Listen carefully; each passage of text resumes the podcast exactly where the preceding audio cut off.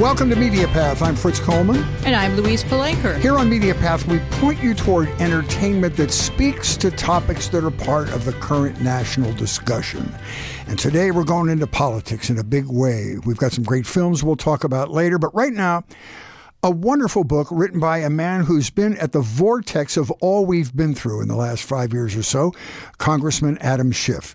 He's the Democratic congressman from once District 28, now number 30. We're going to talk about that in the state of California. He's in his 11th term. His district has uh, recently reconfigured, but it includes parts of the San Fernando and San Gabriel valleys here in Southern California, down the Hollywood, Echo Park, Silver Lake, Los Feliz.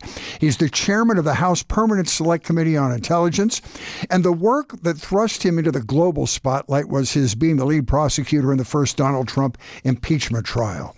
And we're here to talk about his best selling book, Midnight in Washington. It is a detailed, moment by moment parsing of the January 6th insurrection. It's the cautionary tale that has been the Trump administration, and it's a contemplation of whether or not democracy can survive. And it's beautifully written and a, a fascinating perspective. Congressman, we're so happy to have you with us today. Well, thank you. It's great to be with you. Um, uh, uh and these changes to your district are relatively recent. Tell us what's going on here and who's now included in your district. Well, I, I was uh, relatively fortunate compared to uh, many of my colleagues in California and around the country in that my district didn't change all that much. Uh, I picked up some new neighborhoods um, like uh, Hancock Park, Park La Brea, and the Toluca Lake part of Burbank. Um, I did uh, lose one area of Pasadena, but then I gained a different area of Pasadena. Um, what was most heartbreaking was I lost La Cañada, um, oh, which I've represented for a long time in the Jet Propulsion Laboratory. Um, but uh, but the the uh, the core areas of Burbank and Glendale and Silver Lake, Los Feliz, Echo Park, Atwater, Elysian Valley, Hollywood, West Hollywood, all that remains the same. And uh, very excited to continue representing my constituents and to represent some new ones. Uh, and I just want to uh, ask one additional question because it's as recent as this morning's news the Supreme Court sort of upholding that appeals court decision about uh, keeping the Republicans in control of the redistricting in Alabama. Do you have any comment about that? I do. You know, in, in California, as you know, we do redistricting through an independent commission, which is really the way it should be done uh, so that voters can choose their representatives instead of representatives choosing who they want their voters to be. Um, the Supreme Court, this particular Supreme Court, though, has for the last several years, uh, this conservative court uh, has basically said you can do a partisan gerrymander of uh, as much as you want um, to make it as skewed a map as possible, and we're not going to look at it. Um, and I, I think that is such a body blow to our democracy but this recent decision by the Supreme Court is along that line, which is if you're doing a gerrymander basically to stick it to the other party, then we're not going to uh, we're not going to say that anyone loses as a result. At least as far as the Constitution is concerned, I think it's a terrible misreading of the Constitution and does real damage to our democracy. Agreed, Congressman. Your book on Amazon has inspired over 3,437 reviews with a solid five star rating. For example, Alyssa writes, This is a better read than I expected. Ryan writes, Ignore the bad reviews by individuals that haven't bought the book, much less read it. to them, truth are lies and lies are truth. So our country has a propaganda problem. How should we best communicate with the people in our lives who believe the lies? It's a great question, and uh, you know, thank you for mentioning the reviews. Um, what uh, what I find so remarkable is, uh, and I think I benefited from this people have very low expectations about politicians writing books. Um, they, you know, they view and, and not without reason a lot of politicians' books as basically a long campaign brochure. Um, what I wanted to write was quite different. I wanted to write a draft of history. Uh, impeachments are very rare in this country, thankfully, although not as rare uh, in the last administration as they have been through the rest of history. Um, so I wanted to write an historical account, but I also wanted to sound the alarm about how close we came to losing our democracy. uh, and why we're still so much at risk. And a big part of that is just what you put your finger on, and that is the fact that we now get our information from such different places. Uh, you know, one of the things I write about is that when I was in college, I'm old enough to have rushed back to my college dormitory to watch Walter Cronkite's last broadcast. Uh, and that was an era when there was a large body of agreed upon fact, and we might differ with what to do with those facts, but at least we agreed that there was a thing called fact. Uh, we've now moved into an arena in which um, people say they're entitled to their own alternate facts. Uh, you have uh, propaganda outfits uh, like Fox Primetime masquerading as, as news. Uh, and the gaslighting effect uh, can be just devastating. Uh, what I find is that in this polarized media environment, some of the most important communication now goes on at the level of one to one.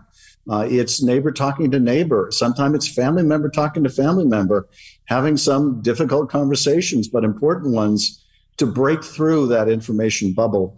Uh, and finally, uh, we need to deal with the algorithms on social media that really contribute to the polarization of our society by leading people down these Alice in Wonderland crazy rabbit holes.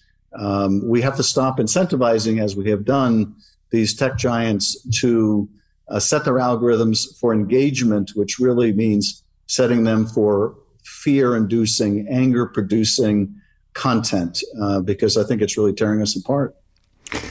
One of the most powerful comments you made during your closing, which was in the first impeachment trial, which was like a civics lesson to the United States, you said Trump is not who we are. And that sort of increased the echo there in the Senate chamber, I thought, when you said it. But there's another side of the argument that we get the elected officials that we deserve. So he, he's really uh, uh, only a symptom. So, h- how do you respond to that? Well, it's a really good point uh, because I think that uh, one of the themes that I emphasize in the book is that power, and this is this is something Robert Caro, the historian, once said the power doesn't corrupt as much as it reveals. It doesn't always reveal us for our best, but it says a lot about who we are. And power over the last several years revealed a lot about the people I served with in Congress, many of whom it turned out didn't believe any of the things that they'd been saying that nothing really mattered to them except their own power or position and perpetuating that. Um, but it also revealed a lot about the country. Uh, it tore off a lot of the veneer in the country uh, and allowed people to express, uh, you know, the most uh, pernicious uh, forms of bigotry quite openly. Uh, and so it, it, has revealed things about our country which we, I think, rather preferred not to have known. but um, but but nonetheless um, were there uh, to behold and important for us to see. Um, I, I, made that argument, Fritz, in the trial um, when I said uh, that uh, it was important for senators to convict, um, not because the president didn't believe uh, in the truth, not because he didn't know right from wrong, not because he was fundamentally indecent but because um, they were they were decent. Um, because I needed them to recognize that someone with the basic immorality of the former president could not run our great country, uh, could not be counted upon to uh, to uphold our democracy. I was appealing to their better angels, uh, and uh, uh, and I do believe that he is not who we are as a country. Um, but there is this dangerous flirtation right now in the GOP with uh, autocracy, with authoritarianism. Uh, and I never thought we'd see it in America, but it is here. Uh, and uh, and many are openly espousing the model of Viktor Orban, the wannabe dictator in Hungary, as a model that we should follow here. Um, well, we should not follow that model here. Uh, we have a really proud legacy as a democracy that we should cherish. Uh, but uh, but it's at risk, and we need to wake up to that fact. Um, I'm wondering if you can talk about the history of Russian disinformation campaigns. Under Soviet rule in the 50s and 60s, as a godless state, they went for America's left flank which was idealistic youth who were disillusioned with capitalism, etc. In the 2000s, under Putin, they began to value mirror our right flank, feigning pro gun, anti gay, and Christian beliefs. How can we help folks understand that authoritarian rule poses a greater threat than do fellow American Democrats? Um, I, I, think you're exactly right about uh, Russian use of propaganda. It has a long and sordid history. Um, it's important for Americans to realize that the Russians aren't partisans. Um, they're opportunistic. Uh, they view the world in zero sum terms. What's good for Russia is bad for America, uh, and what is good for America is bad for Russia. Uh, and so fundamentally, they want to undermine our democracy. Uh, Putin is terrified of these color revolutions that swept the, the country and forced rulers out. Uh, throughout one of the Ukrainian leaders, it's one of the reasons why he's so fixated on Ukraine on his border. If Ukrainians can enjoy democracy, it causes Russians to ask themselves, why can't we? Um, but uh, but it's important to note that while the Russians have amplified these right wing themes, while Russians amplified attacks on Hillary Clinton and then attacks on Joe Biden, many of the same attacks, uh, questioning the health of Hillary Clinton, then questioning the health of Joe Biden. Um, while they clearly had a favorite in our presidential elections, um, it was because they viewed Donald Trump as good for Russia. Uh, it's because they were afraid of a Clinton presidency. Uh, it's because they believed that Joe Biden would stand up to Russia in ways that Donald Trump would not. Uh, it wasn't because they're Democrats or Republicans; they're Russians, uh, and uh, and first and foremost, they just want to set Americans against other Americans. Uh, so that took the form of amplifying false claims of election fraud. Uh, it took the form of, uh, you know, um, inserting itself into the fight over gun rights uh, or uh, immigration. Um, but we need to realize it for what it is. They do not have our best interests at heart. Uh, and, and we need to defend our fellow democracies and stand up to authoritarians. Uh, and that means we need to do it at home and we need to do it abroad. Um, and so I do think that uh, all of us that grew up in the post World War II generation came to take democracy for granted. Uh, and and failed to realize that every generation has to struggle to keep it alive, uh, and we need to struggle to keep it alive in this country. Uh, are, are you at all uncomfortable with this new unholy alliance over the last couple of weeks between Putin and Xi and whatever's going on behind the scenes there? Should we be concerned about that, or is that just a public relations ploy by Putin?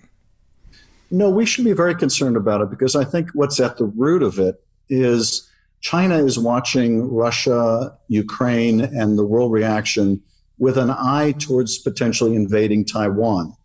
Um, and so China is looking for an ally in Russia for the day when they may choose to invade. Uh, and, and I think President Xi thinks if he is critical of Russia uh, invading its neighbor, then will the Russians be critical when they invade, if they invade Taiwan? Uh, so it's very transactional. Uh, and, uh, and I do think um, both because we need to defend our Ukrainian democratic ally.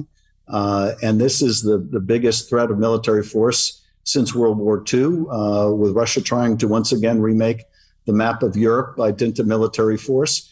Uh, it's important in its own right, but it's also important because if the world doesn't respond, um, then Xi will take this as license uh, to use China's military might uh, to remake the map of Asia um, and, and very much has Taiwan in its sights. Uh, so I, I, don't think this is merely you know making nice or a uh, just a, a, press opportunity. Uh, I think it is a um, we'll look the other way while you invade your neighbor if you look the other way when we invade ours. Oh, that's so interesting. Wow. Do you believe that COVID has been weaponized to divide us? Yes, uh, I mean, you, getting back to your question before, the Russians certainly have attempted to weaponize our debate at home over COVID. The sad thing is that the Russians don't need to invent these controversies anymore. You know, back in the day of the Politburo, they had to invent things. Now they just have to amplify the nonsense that comes from some of our own people, and in particular, the nonsense that comes from our former president. Uh, and it's it's a terrible tragedy. We've now lost 900,000 Americans. 900,000 of our fellow citizens. Uh, and so many of them did not have to perish from this terrible plague. Um, but because it has been politically advantageous for some to, to politicize the, the virus, the vaccine, and wearing masks, because some have sought political advantage in doing so, uh, because others have pushed out uh, misinformation. Um, it has cost us dearly in lives. And uh, we have to find our way back to making this public health crisis a nonpartisan issue uh, and, and focusing on the welfare of our own citizens. We just had an altercation here in Congress today uh, with a member who's a Republican member who accosted a Democratic member when she asked him to follow the rules and wear a mask, um, which we're trying to do. Well, the Omicron has still been uh, so high here in DC, and the, and the Hill has been unfortunately a hotspot. Um, so uh, the, the decibel level on this is way off the chart, uh, and it is just, uh, I think, making us less safe as a country. Wow. I want to go back to the first impeachment trial because I, I think that was such a valuable lesson for the United States. And you all were counting votes in the Senate before you even did your testimony. You knew which way the vote was going to be. There was this iron curtain that probably would not be cracked. Did you find that? Not only your presentation, but the other wonderful presentations by uh, Mr. Raskin and Val Demings were all so uh, beautifully worded that you were really just broadcasting to the American people and trying to convince them as opposed to knowing you're going to convince a majority of the Senate to vote to impeach this man? Uh, you know, I think my uh, experience was a bit different than Jamie's. Uh, in the first trial, um, I did not believe, uh, barring um, a very unexpected turn, that we would get a two thirds majority of the Senate to convict. Uh, and when the Speaker asked me to be the lead manager, uh, I remember telling her this would be the first trial I would go into not expecting to win. I'd been a federal prosecutor for six years or almost six years and um, won every case and expected to win every case because I was very careful in how I charged them and because I expected and enjoyed impartial juries. This was not going to be impartial an impartial jury. And I used to tell the managers as we were trying the case, we always had to keep in mind who the jury was. And the jury was the four senators on the Republican side we thought had an open mind, and the 40 million Americans that we thought had an open mind. Um, but but I, I mentioned the speaker at the very outset because we couldn't expect to win we had to think about this trial differently. We had to think about how how could we win by losing. And I thought the way you can win by losing is by making the case to the American people, even if you can't persuade the biased jury in the Senate. Uh, and that's what we tried to do. And I think that was what Jamie uh, also tried to do uh, in the second trial. Now, Jamie had a different expectation. I think he thought fully that uh, they would they would prevail. Um, I had a, a different uh, view, and, and it was a different case. Uh, and and maybe my view of the senators was was more cynical uh, than his. Um, tragically, even after people saw in the Senate um, the impact of their uh, acquittal, um, leading, as we predicted, to new and even worse efforts to cheat in the election, leading to a bloody insurrection. Even then, they wouldn't convict. Um, but we did view it um, as important to informing the public even if we can't move the senators to live up to their oath of office. It, appears that the, the insurrection is part of a multi pronged attempt to overthrow our government, and the folks who stormed the Capitol were radicalized and perhaps unwitting. So, is it a, a crime to indoctrinate people to the point where they're uh, engaging in criminal behavior on, on behalf of, of the cause? I think it gets into the realm of criminal when you get into the realm of incitement to violence. Um, and that is obviously an issue that the Justice Department is investigating and prosecuting.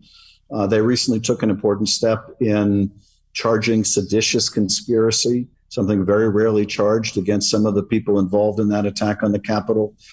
But um, it's very important, as you point out, to consider there were multiple lines of effort to overturn the election. It just what it wasn't just what happened on January 6th. And I am concerned that the Justice Department does not appear to be investigating other potential criminality concerning the effort to overturn the election. And, uh, you know, very particularly, uh, the former president was on the phone with the Secretary of State of Georgia, trying to coerce the secretary into finding 11,780 votes that didn't exist, the exact number he would need to overturn the election in Georgia. Uh, I think if anyone else were on that call, they'd be under investigation, and not just by the Fulton County District Attorney in Fulton County, Georgia, but by the Justice Department. And I am concerned, I don't see the Justice Department investigating those acts, which may very well be criminal. Um, so, in terms of the, you know, leading people to believe the big lie, um, in most cases, that's not criminal unless it borders on incitement. Uh, there may be there may be a criminal fraud involved if you're soliciting money on the basis uh, of that uh, false claim. Um, but uh, but I do think that there are other ways in which the uh, the former president and others were engaged in trying to overturn the election that also need to be investigated as a potential criminal act.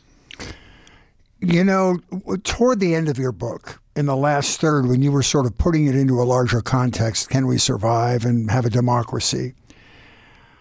I, I, I, I don't think there's a book that's been written about the Trump era that's had more wonderful specifics, but I came away with this really horrible feeling that of all the people, you talked about the DOJ, all of his sycophants, all the people at national security, all the people that were peripheral players in his little uh, scams, no one has been held accountable yet. Not one single person has been prosecuted. And you mentioned the DOJ. Do you think Merrick Garland is just playing his cards really close to the vest and slowly these cases will evolve and there'll be some big third act culmination down the line?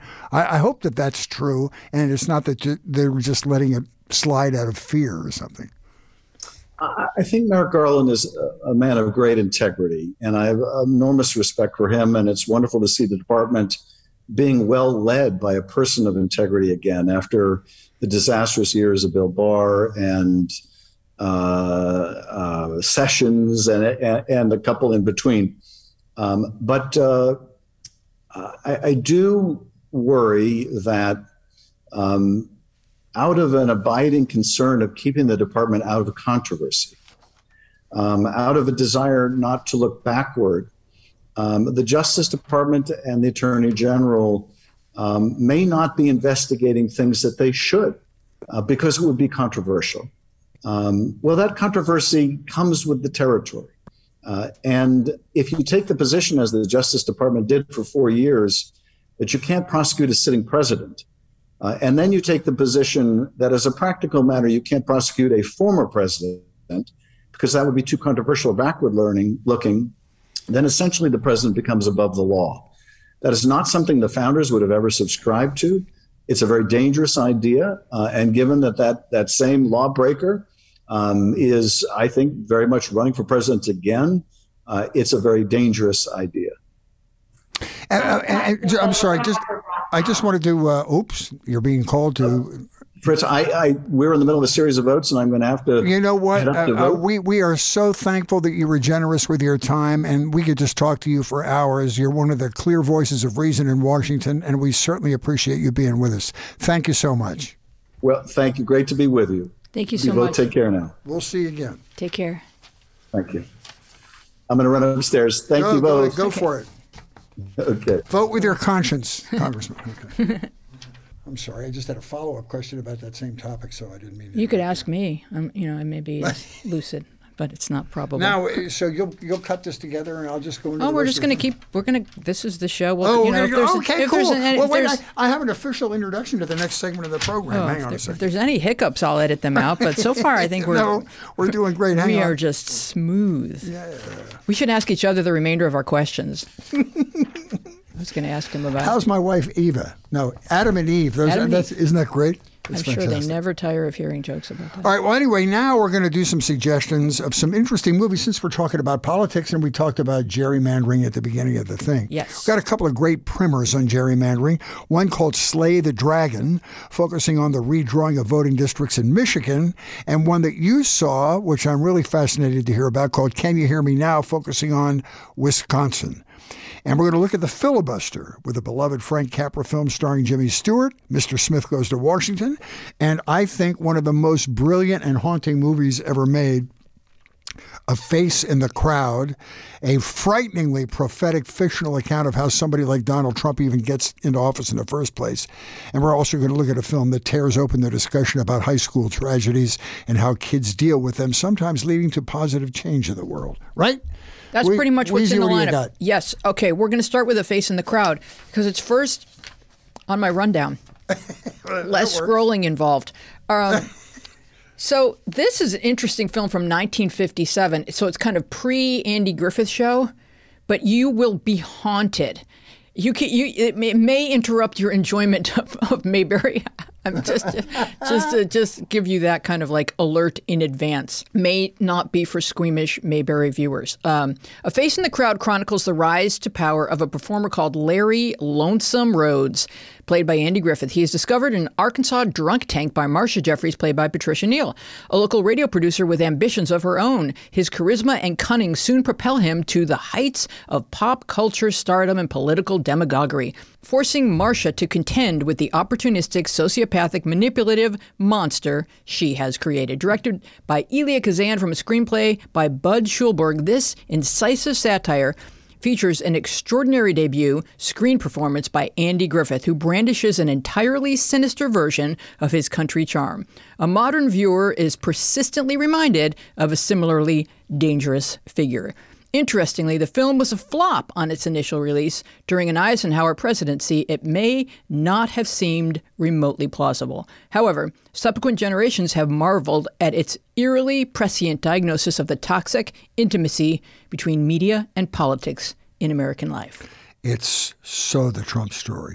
And Budd Schulberg wrote one of my other favorite movies, On the Waterfront. So this guy just knows how to write current topics. Yeah. But I, I just love that film. And I saw it totally by accident and knew nothing about it on TCM one time. And it haunted me for two weeks. I thought, wow, this really is the rise of Trump. Right. It's that whole cult of personality, I guess, Yes. that has been dangerous throughout history. So that's what Schulberg. As soon uh, as mass media came in, that's exactly what happened. Well, it was it was dangerous during the time of Hitler. It was probably dangerous during the time of the Caesars and you know whoever else was the magical figure that would heal uh, our, your troubled life or whatever they were promising, or snake oil salesman or whoever it is that comes through town and says, "Hey, you know, I've got the answers right here." You know, whether it's an evangelical tent or someone selling some sort of elixir or something as dangerous as becoming the president of the United States. Yeah, really, uh, an amazing movie. I've seen it a couple times. I'd like to see it again. Well, I'm going to do one of the first uh, movies that we saw about gerrymandering. This is called Slay the Dragon. It's on Amazon Prime right now. This is a documentary about a grassroots effort to change the system of gerrymandering in Michigan. Gerrymandering is when a political group tries to change a voting district to create a result that helps them and hurts the group that's running against them. Now, in most states, the legislature has primary responsibility for creating a redistricting plan. They come up with a new plan every 10 years because it's based on the census. The problem is that these days, with the aid of some of the new voter suppression laws, Republican state legislatures stay in office for years at a time, taking power away from the Democrats, meaning wink wink minorities, meaning wink wink black people. Gerrymandering got its name from Elbridge Gerry, the governor of Massachusetts years ago, who came up with this mapping system to favor the party in power. The shape of one of those districts looked like a salamander, so they called the system gerrymandering. Both sides do it. Republicans and Democrats. This movie shows a grassroots effort to change the system in Michigan. The focus is on a young activist by the name of Katie Fahey, who believed that voting districts ought to be decided by a citizens commission, like the congressman mentioned is done in California, not by state politicians in power. It goes through a whole uh, bunch of scenarios. Uh, the, their launch point is the Flint River water controversy, where the Republicans in the state legislature seized back power and changed the water supply that turned out to be toxic to humans. And then uh, this young woman, Katie Fahey, had to get 350,000 signatures to put the proposition on the Michigan ballot, and they went, and went all the way to the Supreme Court. It's a great David and Goliath story, and I think the most powerful aspect of this film was in the opening credits with a quote from John Adams gets slowly dissolved on the screen and it says, Democracies never last long, they commit suicide. Wow. So I went through the first half of the movie thinking about that, but it's a it's a wonderful primer. That's haunting. Yeah. so in a similar vein, probably a couple years later, they made a film in Wisconsin, which seems to be the, the ground zero for gerrymandering. Uh, the film is called Can You Hear Us Now? Wisconsin is a minority rule state, and grassroots citizens are boldly and purposefully attempting to rescue and reclaim their voices and their representation. For example, Kenosha is a Democratic stronghold, and the folks who live there deserve to have their values reflected in their state representative. They don't. The city has been cut in half. The top district is drawn to pull in conservatives from way into the surrounding area. The same has been done to the bottom half of the city. This goes on statewide to where Democrats won 54% of statewide votes for assembly candidates. They won just 36% of the seats. I, I, I don't get how that's legal. It's just it just criminal.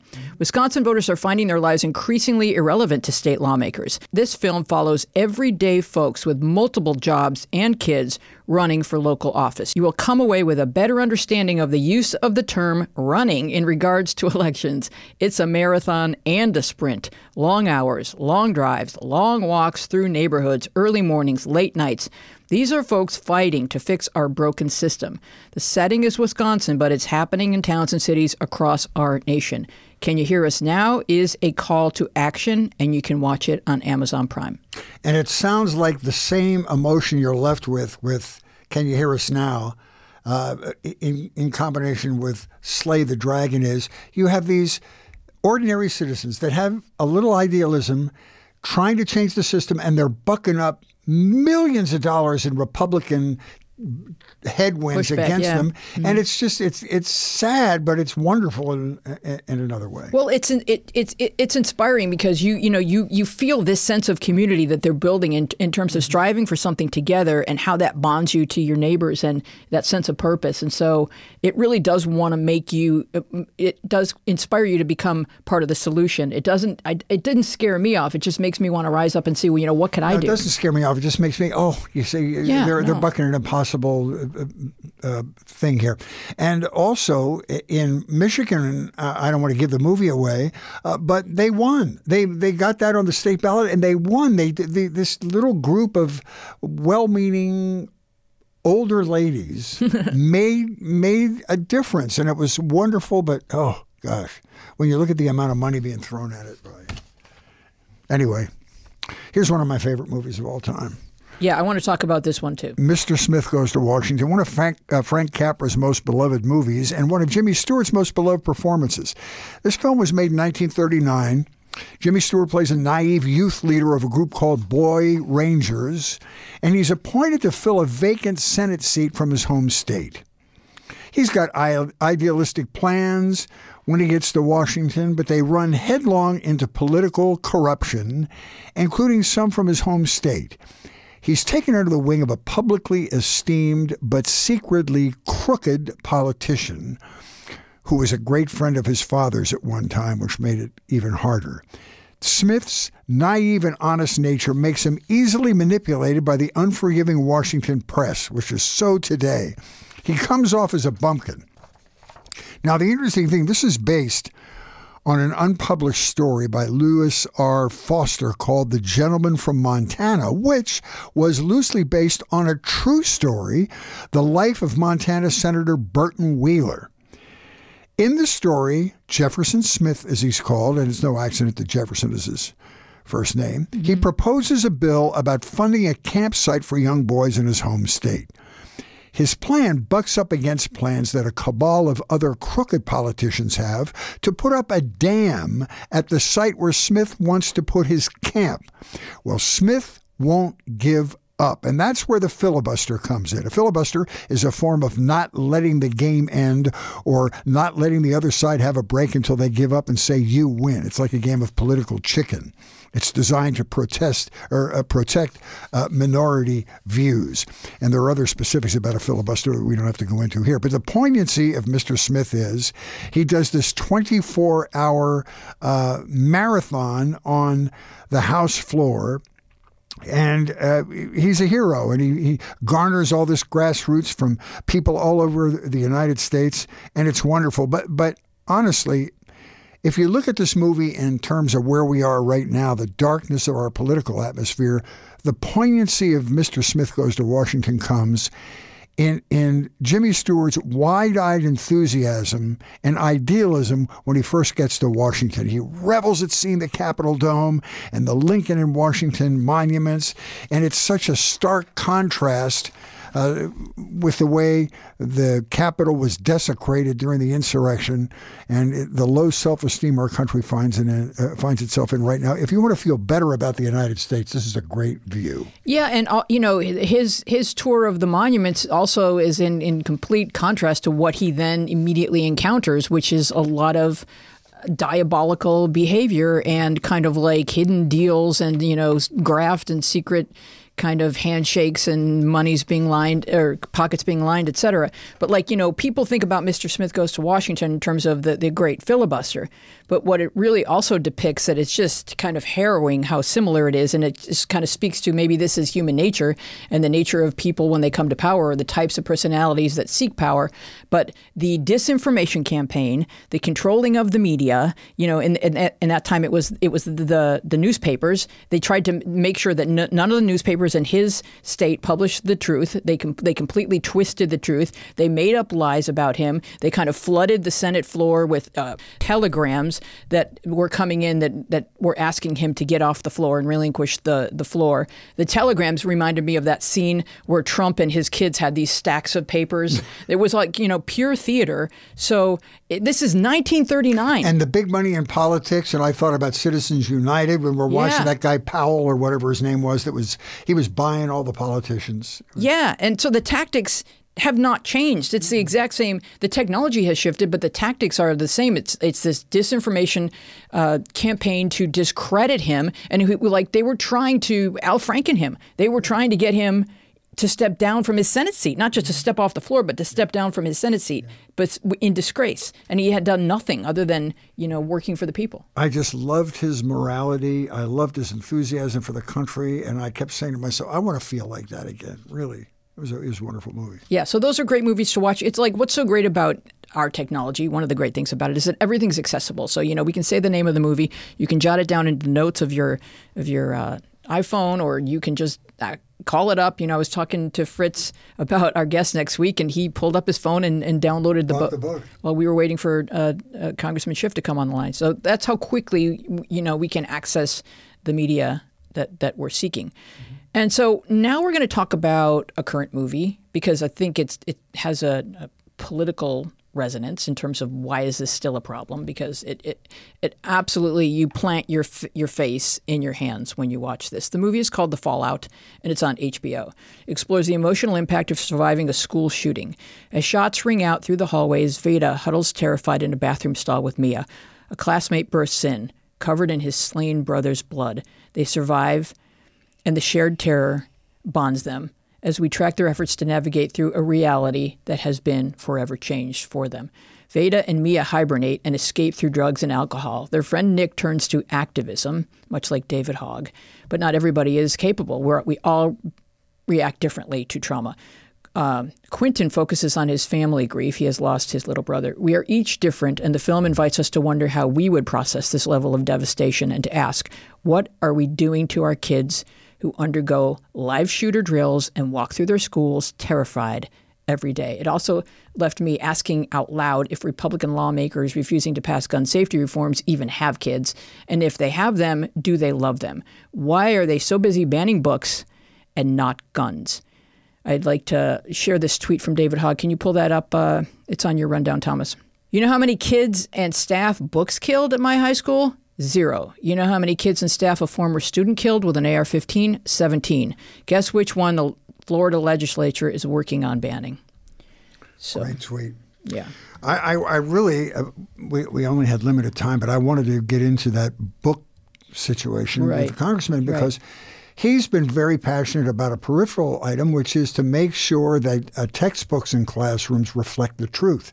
Always bring them up to date, new interpretations of history, but make sure they're factual. So I'm sure he had an opinion or two about this current book burning thing we're going through right now. I'm sorry we didn't get a chance to talk to him about that. Yeah, and I mean, I, I, I you know, maybe Thomas and Dina can speak to this, but I think the Streisand effect is in effect here because if you tell kids not to do something that it's entirely accessible to them as we as we have recently discussed. And so yeah i would think kids being kids you you tell someone not to read something you know she's going to want to read it. And you've just brought attention to the book. And i i wouldn't be surprised if these banned books are at the top of bestseller lists currently just by virtue of them having been called out. It's all the culture wars. It's all based on this phony controversy of critical race theory, which is only being taught in one law school in the South. It's not even being taught in high schools. It's all this manufactured culture war that at the end of this election cycle probably will evaporate and we'll never hear from I'm just again. I'm just curious as to whether or not we ha- the the times are are gone when you can simply burn a book and make it disappear. Mm-hmm. Yeah, well, I think that um, it's it was really myopic on the part of the the Tennessee. I don't know what I can't remember what part of Tennessee, but the school board to ban Maus because their entire explanation for it was because there were some bad words. Yeah, and there was one picture of a guy with no clothes on, which was everybody was, in the camp. I think Aren't it was a naked? woman, mm-hmm. and there could have been like nipple a nipple situation. I mean, it was just so ridiculously inconsequential. Mm-hmm. And no, it's anti-Semitic, is what it boils down mm-hmm. to. It really doesn't have anything to do with yeah. Know, And then we're also having just to you know this is like a broader thing, but because of that and Whoopi Goldberg on social media, there's a, a really big conversation um, that's happening about like you know about Jews and like you know is Jewish a race? Is it an ethnicity? Everyone is like discussing this, which is really shedding a light on how little people know about this topic, how little um, Jewish history and Jewish the Jewish American experience is known about. Yeah, I mean, I think it's fine for her to say that you know when you walk through the world as a black woman, it's different than my Jewish friend walking by my side who seems white.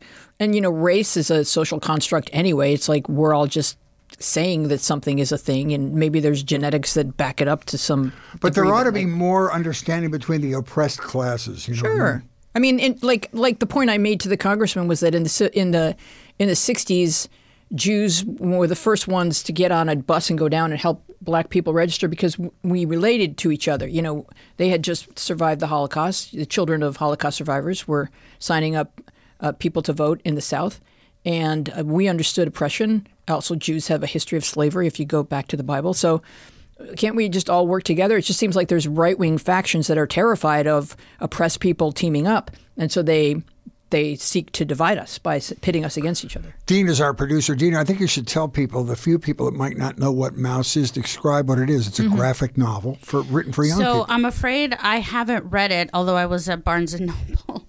this and it's funny because it. So I was at Barnes and Noble to buy my son manga this weekend, and it's like right there on display, right? Like they put it out because it's being talked of about, course, yeah. and now it's like an opportunity for everyone to to read and buy and read Maus. Um, but what I know about it is that it's a graphic novel. It's uh, my understanding is that it's a representation of you know what went on in the camps where Jews are represented by mice and um, the Nazis are represented by by cats. And it's a way of explaining the Holocaust to young people because it's too big for small brains to understand. Exactly. And uh, there it is, very important, you know. And I mean, now they want to ban like To Kill a Mockingbird and stuff that's been part of the American literary canon for years and all this stuff. And what was the one that was just banned by the Pulitzer Prize winning um, Toni Morrison. Toni Morrison? Die? Yeah. yeah, you can't just it, you just can't just imagine a world where these these strives have not existed and where we don't still have to heal from them. Uh, That just makes the wound fester. Go ahead. Tina. So I just think it's fascinating that we're having this discussion, and this happened to come up, you know, in Tennessee, right as we're having um, a discussion about Joe Rogan and Spotify, where so many of Rogan's supporters are their entire basis for their support not of Joe Rogan specifically but of you know him staying on Spotify is the issue of free freedom of speech and yet we have this like simultaneously there's a situation where they're banning this book and not a single Joe Rogan fan is talking about That's that That's so true. It's a great irony. That's crazy. it's really incredible and the difference between you know like there's so much that these books are offering so much you know potential discuss i mean there's just like a limitless amount that can come from reading these books knowledge and conversation and everything and Joe Rogan is just a guy who lets people like spout, you know, shoot their mouths on his show. I mean, it's this huge difference in like value between what and and the discussion is completely separate. No, and I don't That's think really that good the point. Republicans should be permitted to speak about cancel culture without first mentioning what they did to the Dixie Chicks. Yeah. Oh, yeah. So, and that you know, and that may have happened before the internet. I'm not exactly sure what year that Which was, was but complete crap. It was Of course, just a joke. because because Trump said way worse things about America on foreign soil than Natalie Maines ever said. All she said was about you know she was she was uh, upset about the Iraq War, and that was the extent of it. It wasn't anything. So and they and you know country radio stations publicly burned their records. That was when you still had CDs. Let me ask Dina a question. So, how old is your son, Dina? He's he's going to be 11 in May. Do they ever discuss, are these issues ever part of the conversation in elementary schools? They do. Um, they talk about uh, the experience of oppressed and marginalized groups in America. You know, especially you know now that it's February, there's a lot of discussion about Black History Month. You know, I do have to say that since COVID, they've gotten a little lax with um or at least you know that's how that's just how i feel you know my experience just one classroom you know lausd is a huge you know organization but my experience is that there was a little more like um uh, th- you know, they were focusing a little bit more and doing a little bit more work where they were exploring like Black History Month, like you know, we're talking about, ver- you know, various um, Black people who made a huge contribution to culture, to science, you know, everything that defines America. I feel like there's a little less of that going on now, but there's definitely been a discussion of you know to hear black Americans. You know, the I just wonder if the fear about the books is translating to fear about even having a discussion in a classroom and letting kids ask questions or Yeah, is that happening in California where teachers would be concerned about talking about slavery and and uh, I'm Native sure American history? I'm sure that it's happening in parts of California. I wouldn't be as a LAUSD parent. I don't see that happening in Okay, in Los Angeles County, just because we have just so many. I mean, I just have groups. I have to s- like admit that you know most parents are left liberal leaning, And also, this a lot of parents are parents of color. like, no one's talking about parents of color as being parents. Exactly. Yeah. The and California's, diversity. uh, you know, we're we're way different than the rest of the purple and red states. And We're, we're, you know, Yeah, I mean Los Angeles is a special case. Mm-hmm. I wouldn't be concerned. I'd be concerned about anywhere else, um, but definitely not Los Angeles. There's just more, you know, openness because you know we're we have the entertainment industry here and you know culture society everything here leans towards open discussion Yeah, you know, I noticed that there was like a, an immediate pushback to this being Black History Month. Like it's a surprise, you know. Oh my gosh, you, you know how? It, it, let's make sure that this isn't discussed in my child's school. But all of the networks, whether it be Netflix or Hulu or Amazon, prominently display Black History Month as being the first choice of content that you could select. So we don't seem to be in the entertainment industry shying away from presenting people with things that might interest them, educate them, inform them, et cetera, you know, just because there's this not. whole Republican contingency pushing against it. You know, and I, I I agree, and I also think that we can't analyze the rest of the country like we analyze California. I know in the rest of the country, you know, they're trying to figure out what the next step is going to be with the three percenters and the Proud Boys and all these people that staged the insurrection, and it seems like their new method of operation is to go local, go into local politics, show up at school board meetings and announce mm-hmm. the protests. So you have to there's a lot of noise in some of these various locales around the United States. You have to be able to separate what is that agenda with what's really going on in these schools. And maybe it's not as bad. It's just we're paying attention to the noisiest part of this discussion right You now. You know that that could be. Uh, you know, it, it's concerning that a teacher would worry that if she just presented a basic idea, that she could be putting her job at risk. You know, the idea of being kind to one another. yeah. You know, like what what's happening to us? You know, because people making a lot of noise can create terror. The terror is just being afraid. So if you're afraid, you know, if you're if you're thinking like, you know, just to give you like a strange example, um, when I was at Premiere, we were producing these bits about like uh, they were kind of parody commercials about Scientology, and we'd send them out to radio stations. Well, we started to get harassing phone calls from the lawyers at Scientology, and I told my team, let's just stop. In other words, it worked. I didn't mm-hmm. need this headache. So there are teachers who are thinking, is it is it worth it, you know, to teach something and then risk someone going home and saying, hey, we learned about Harriet Tubman, and and now the next thing you know, I'm out of this teacher's out of work, she can't afford to be out of work. Yeah, and it's not just disagreeing with a viewpoint. It's that these people's lives are being threatened, like the oh, election workers and stuff. I mean, oh. it's dangerous, and all this is dangerous. We're in a very violent. And that's the definition of terrorism: creating terror.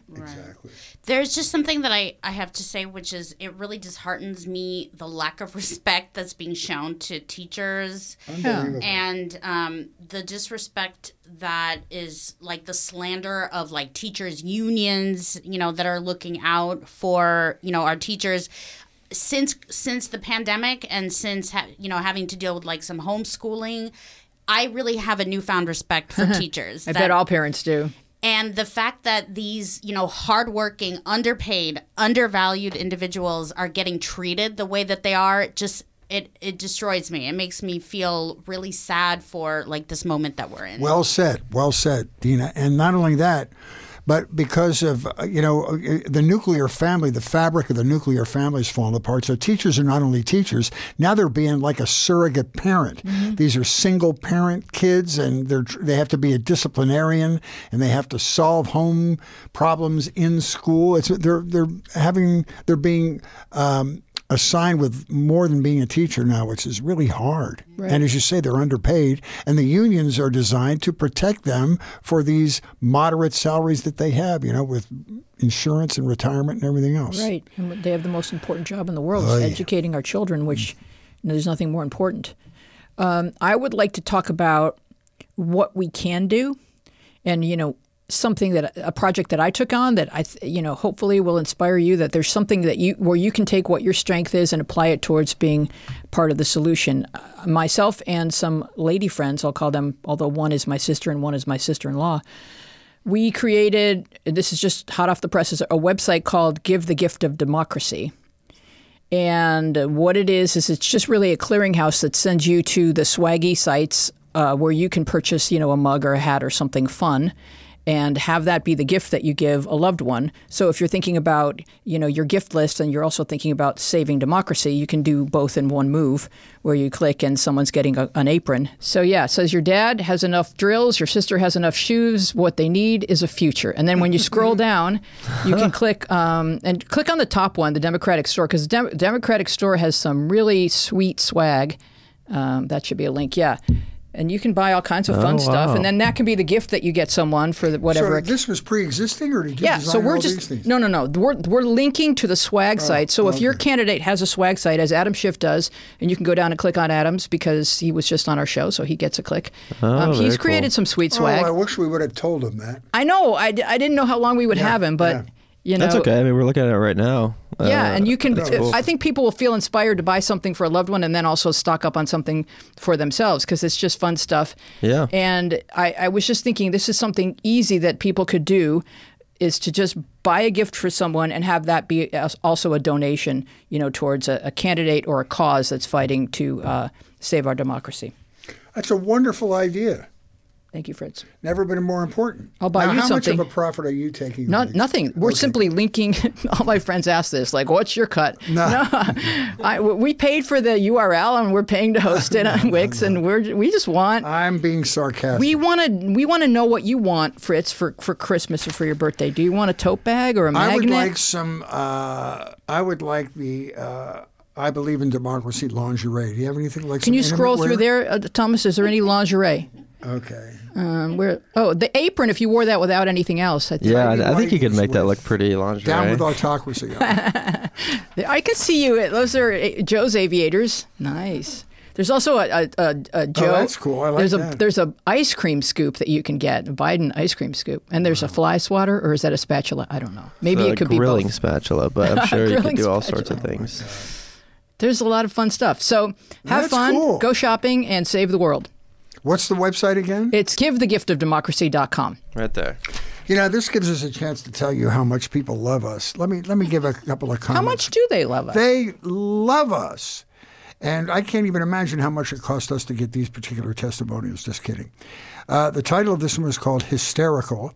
I think I found a new favorite show. This show had me laughing the whole time. I almost cried from being double over.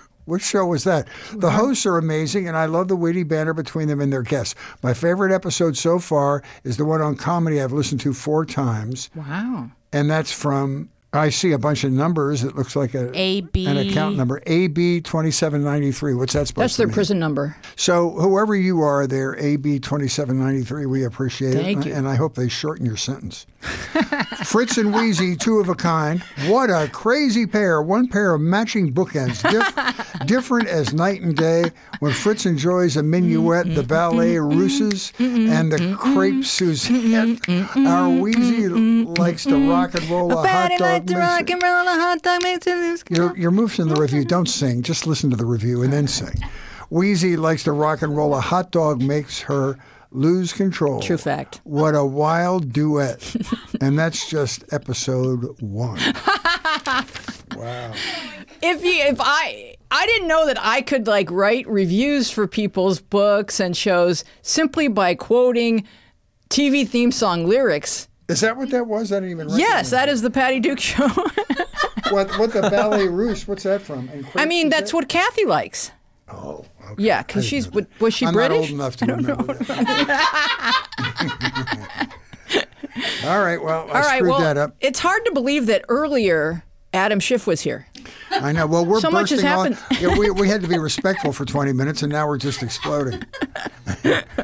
now we're showing our real selves. Yeah. Write a review about this part of the show, lady. So we hope that you'll write a review, and all you have to do really is quote, you know, Gilligan's Island theme. Mm-hmm. Honestly, as long as you give us five stars, it doesn't matter what you type. Yeah, We're- we would we're we'd very love to hear, and you know, uh, we would love to hear stuff that you would enjoy hearing on our podcast. You know what our strengths are. If you would like us to interview maybe a deposed ruler from a foreign country, something like that, Mm-hmm. we'll do anything. Uh, give us some suggestions. We'd love to hear those. As You know, well. I know that Adam Schiff told us that he was going downstairs to vote. You know how I know that's true? Because that voice is, Please report to the floor of the Congress for vote number 742. Didn't you hear that? I did hear that, but I don't think he actually voted. I think he went down there and he spoke to Nancy Pelosi about possibly being on this amazing podcast, and she would that just would be unbelievable. yeah, She is a Californian, you know. yes, she is. And, uh, and we just want to thank Adam Schiff for being with us. That was, you know, quite a treat to speak He's a him. very charming person, and I, I, as I said to him in person like two years ago, Mm-hmm. Right. I said, I know this sounds like I'm pandering to somebody in power, but I, you are one of the few. This is it, it, sort of the last third of the Trump administration. I said, you are truly one of the voices of reason, and thank you for your hard work. It must seem very lonely out there right now because there weren't that many, you know, there were uh, opinions similar to his pushing back against the onslaught of bad media. Yes, it, it, he was uh, heroic and uh, you know and sure-footed. Uh, You know, whenever he speaks, uh, you know, every word is so well chosen. His brain is just quite well organized to deliver just common sense in, in a in a way that's approachable and digestible, and it it really helped bolster us through the Trump uh, regime because That's just, why his book was uh, really well written. It was beautifully written. Yeah, he really is quite Mm-hmm. an elo- an eloquent and, and great storyteller. So you should get Midnight in Washington and read it. You know what I did, Fritz? I I listened to him tell me the book. That's even better. And it was like having him as a passenger in my car. I learned something about, pardon me, I learned something about books on tape, and I wish I knew this when I was younger. I learn more from hearing something than to reading it.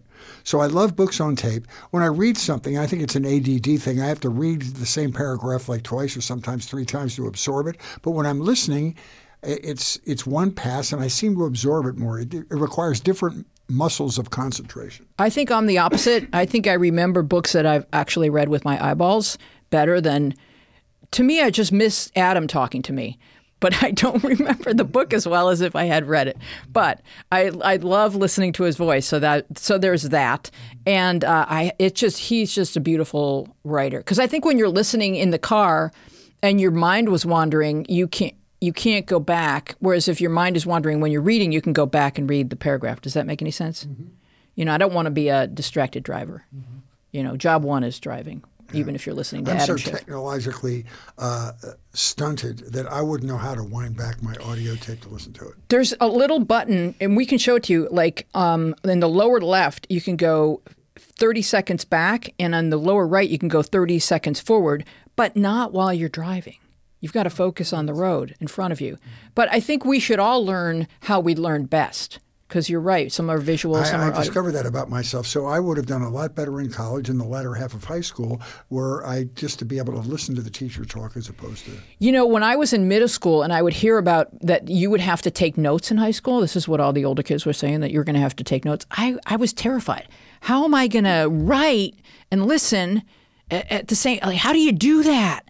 I thought I'll, I'll now never kids just record it and go back and Yeah, but back then it was like I'll never be smart enough, you know, and no one taught me, you know, you can maybe write down like a little one word prompt that will remind you of the topic and know which you know, it was I I, I think I'm a definitely an ADDer. oh, I am. That, that's, Yeah, that's and there was no help for that.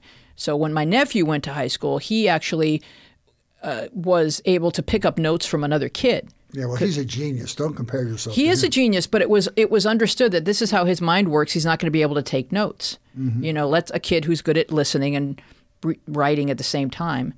Someone whose whose mind works that way, and then you know share the notes. There's just better tools or better understanding of how different kids learn Mm-hmm. now than there was when we were growing up. When we were growing up, it was like a you know a kick to the seat of the pants, and you were told you were stupid if you didn't if you Mm-hmm. didn't have all your homework done. And uh, for me, absent-minded, a daydreamer, I think was what they called us. if they didn't want to say idiot, they said daydreamer. Oh, Doesn't live up to his potential. yes, with works and plays well with others, but is not living up to his potential. I think we should wrap up this show because it's been a because great it show. Seems like two and a half, three hours. yeah, we've been here talking for. I want to thank Dina. Dina had some great. Uh, um, it was a great addition to the show today. Great, and, and thank Ryder for being here in, in spirit, her son. Yeah. And thank you, Thomas, for Thank you, Thomas. orchestrating all of the above. We would love for you to join us online and on Instagram and Twitter, where we are at Media Path Pod, and on Facebook, where our show is Media Path Podcast, and our Facebook group is Media Path with Fritz and Wheezy Podcast Community. You can find full episodes with all kinds of bonus visual content on our YouTube channel, Media Path Podcast. We would love to know what media you have been enjoying. You can contact us at our social media or email us at mediapathpodcast at gmail.com. We want to thank our guest, Congressman Adam Schiff. Vote for Schiff. Our team includes Dina Friedman, Francesco Demanda, John Maddox, Sharon Bellio, Bill Filipiak, Thomas Hubble, Mason Brown, and you. Our theme music is by me and John Maddox. I am Louise Palanker here with Fritz Coleman, and we will see you along the media path.